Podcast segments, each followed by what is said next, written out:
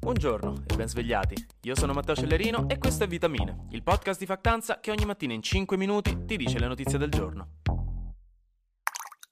Cominciamo parlando un po' di Asia. La Corea del Nord ha annunciato di aver debellato il Covid, di averlo, testuali parole, solennemente sconfitto. Da 3 mesi avevano introdotto infatti restrizioni belle pesanti perché i casi erano esplosi, ci hanno avuto tipo 4.800.000 persone che si sono prese il virus e anche Kim Jong-un, il dittatore, era stato abbastanza male, ma alla fine sembra che ora dal tipo il 29 luglio non ci siano più casi e quindi ora niente più restrizioni.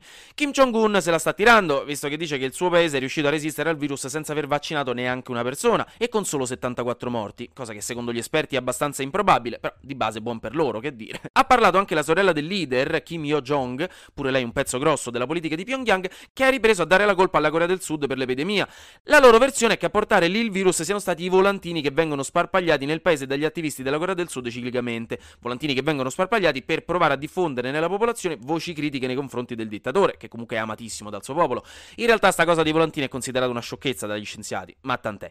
Comunque mostrano tutto bene, sembra. In Ucraina invece, o in Russia, è complicato, diciamo in Crimea, qualche giorno fa ci sono state delle grosse esplosioni e delle evacuazioni di civili dalle vicinanze di una base militare russa di Saki. Non si capisce bene cosa sia successo lì però, perché queste esplosioni erano state minimizzate dai russi, poi l'Ucraina non le aveva rivendicate come proprie, quindi l'unica cosa che si sa è che qualcosa di grosso è accaduto, anche perché sono uscite delle immagini satellitari che fanno vedere che un po' di bei danni sono stati fatti, tipo 8 jet militari russi sono stati distrutti e anche degli edifici.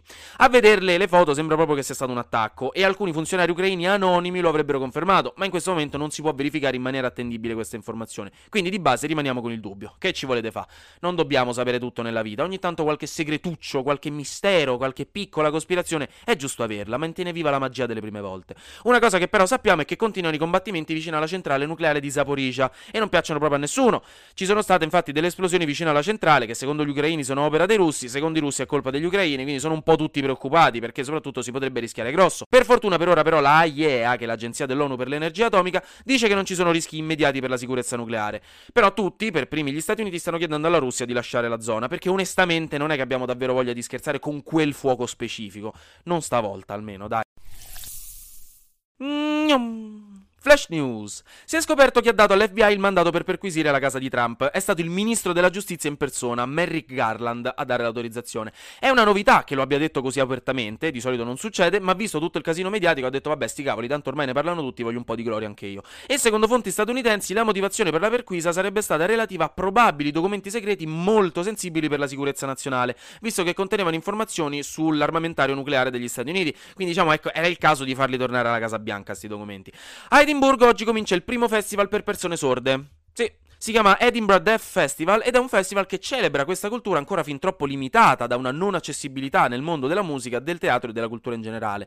E quindi ci saranno per esempio serate con performer che rappano in lingua dei segni, musica che ha i bassi alzati a 1000 per permettere a tutti di godere in maniera profonda e intima delle vibrazioni e della musica, ma non solo, comunque ci saranno un botto di spettacoli, una cosa molto figa. Sono poi iniziati gli europei di nuoto e abbiamo già preso qualche medaglia, specialmente l'oro nei 400 metri misti vinto da Alberto Razzetti, quindi grandi raga, e infine il capo di Ryanair, il famosissimo Ryan in persona, ha detto che nei prossimi anni possiamo dimenticarci i voli a 10 euro perché con l'aumento del costo dei carburanti i voli a prezzi così bassi non si possono fare. Quindi niente più weekend a Praga organizzato a caso dopo 12 birre quel martedì sera di luglio.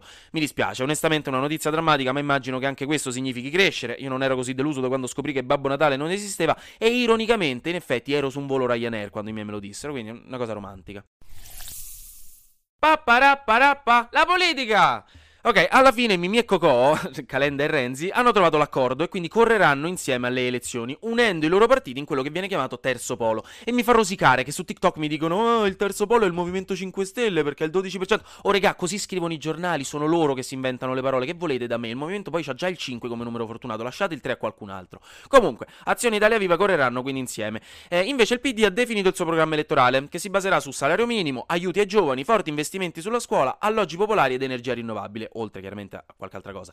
Inoltre hanno presentato ufficialmente il loro nuovo logo e Letta ha detto che farà campagna elettorale in giro per l'Italia su un minibus elettrico. Infine Berlusconi ha detto che si candiderà per diventare presidente del Senato. Finiamo parlando di Ferragosto, perché lunedì prossimo e dovete sapere qual è il motivo di quelle bellissime grigliate in spiaggia che avete romanticizzato per una vita per colpa dei film adolescenziali, ma che nella realtà sono sempre finite con qualcuno che vomita 1,5 metri da voi mentre Marcolino con la chitarra suona Wonderwall in sottofondo, anche se nessuno glielo ha chiesto. Di un bacio con la vostra crush sotto le stelle, mai neanche l'ombra in 20 anni di vita. Ferragosto lo festeggiamo perché anticamente c'erano le cosiddette ferie Augusti, cioè le ferie di Augusto, che era l'imperatore, da lì il nome, e inizialmente erano il primo. Venne spostato al 15 agosto dalla Chiesa, per far coincidere la festa con una sua festa, che nello specifico è quella dell'Assunzione di Maria a tempo indeterminato, scusate, dovevo. Comunque, stessa cosa che fecero col Natale, se ci pensate, perché il Natale viene dai Saturnali a Romani e viene identificato arbitrariamente con la nascita di Gesù dalla Chiesa per favorire il passaggio alla nuova religione. La tradizione di fare le gite in giro e di ingozzarsi di birra dell'Inps da 50 centesimi a lattina viene invece dal fascismo, che voleva che gli italiani andassero in vacanza, fondamentalmente. Mentre infine c'è un motivo se il Palio di Siena, nello specifico il Palio dell'Assunta, si tiene il 16 agosto. Il Palio di Siena si tiene anche il 2 luglio, ne fanno due all'anno. Questo qui si tiene il 16 perché a Ferragosto nell'antica Roma si tenevano cariche di cavalli, quindi da lì la tradizione si è mantenuta e si chiama palio perché all'epoca davano come premio per chi vinceva un pallium, cioè un drappo di stoffa pregiata, una coccarda, ed è da lì che si dice infatti mettere in palio qualcosa, il premio in palio è, cioè il premio messo come premio del palio, insomma, capito? E quindi niente, un po' di cultura per voi che non fa mai male. Divertitevi sto Ferragosto, ma non sfondatevi troppo, mi raccomando che dovete studiare o comunque lavorare il giorno dopo. Noi ci sentiamo il 17 però, perché il 16 sto in ferie, perché io a Ferragosto invece mi regolo con... Anche oggi grazie per aver ascoltato Vitamine. Noi, come già detto, ci sentiamo il 17 agosto, quindi raga, buon Ferragosto, divertitevi, riposatevi, mi raccomando. E lo sapete, il 17 agosto sarà successo di sicuro qualcosa di nuovo, quindi io avrò ancora qualcos'altro da dirvi. Quindi, buona giornata e buon Ferragosto.